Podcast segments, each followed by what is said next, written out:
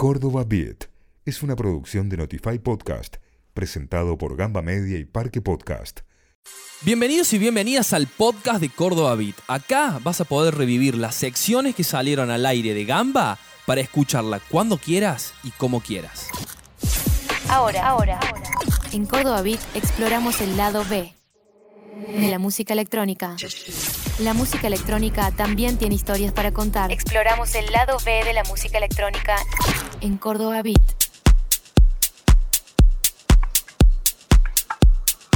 Vamos a, al lado B de la electrónica. Esto tiene un sentido, ¿eh? Javo acá tiene... Ese parece que va a ser tu apodo, Javo, de ahora más, ¿eh? te lo digo. Eh, va a ser lado B porque es B corta de Vargas, pero además es jugando con el lado B estas cuestiones de otras historias que pasan en la música electrónica, que pasan fuera de la pista, que pasan fuera de las fiestas, todo un mundo de música sobre todo que tiene su correlación en otros ambientes que no estamos acostumbrados a la electrónica, pero acá hay muchas historias para contar, Javo. Exactamente, como bien presenta Samu, hay, hay muchas aristas, mucho que se despega, mucho, mucho coqueteo por ahí de otros géneros, de otros estilos con la música electrónica. Y en este caso, como habíamos dicho en la presentación del programa, le traemos a la gente para que disfrute, escuche y hasta baile, como estás invitando bastante.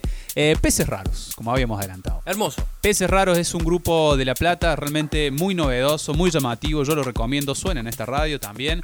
Y ¿Por qué lo traemos? Porque si bien comenzaron como con una banda indie rock allá en sus inicios, finales del 2009, de 2010, eh, se conocieron allá en La Plata en la Facultad de Bellas Artes.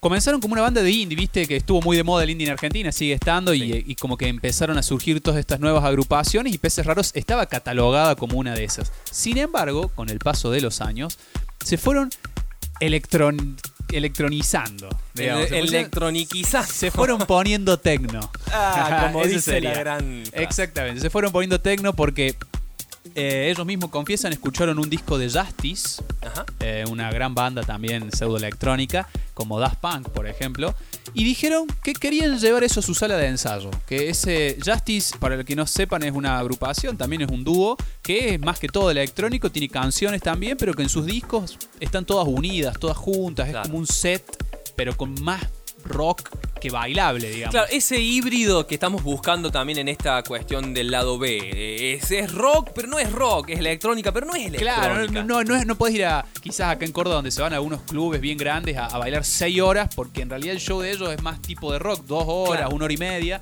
pero estás todo el tiempo bailando, con un beat, con un grave potente. Así que ellos quisieron trasladar eso a su sala de ensayo y empezaron a virar hacia, ese, hacia este sonido que se nota, porque en su primer disco el año 2014 en más rockero y ya en el último disco que lanzan Anestesia en el 2018, en esa transición de cuatro años, ya directamente es, como decíamos, todos los temas juntos, con un beat muy marcado, muy interesante.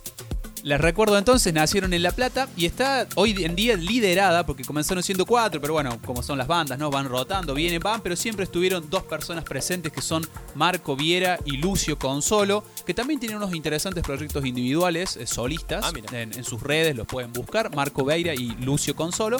Y ellos dos son los que ahora ponen la cara por peces raros. Como les decía, escucharon Daft Punk, escucharon Justice, dijeron esto queremos para nosotros. Y bueno, y lo logran, ¿no? Vos contabas que los habías visto el año pasado. El año pasado lo vimos en la nueva generación. Yo creo que además fue un, eh, un, gran suceso porque sorprendió más de uno. Venimos ese día con, con bandas más tirando al, indie, a la música que se dedica ya al festival. Pero bueno, sabemos también el indie tiene esta cuestión electrónica también, que no es de pista, pero tienen sus sintetizadores metidos, tienen sus cajas rítmicas. La nueva generación como festival también se, se apropia de esto. Ese día 1, me acuerdo ese sábado, fue eh, cerraban las G-Takes y previo a ellos estaban los PC Raros con una muy buena programación musical, porque PC Raros era esto, venía trayendo lo que es el indie con las voces, pero también con sonidos electrónicos para meter a las G-Takes. Y fue realmente un bombazo.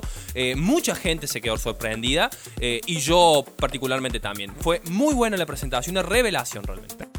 Si te interesa, nos interesa. Si te gusta, está acá. Somos Gamba y vos sos Gamba. Acá estamos todos.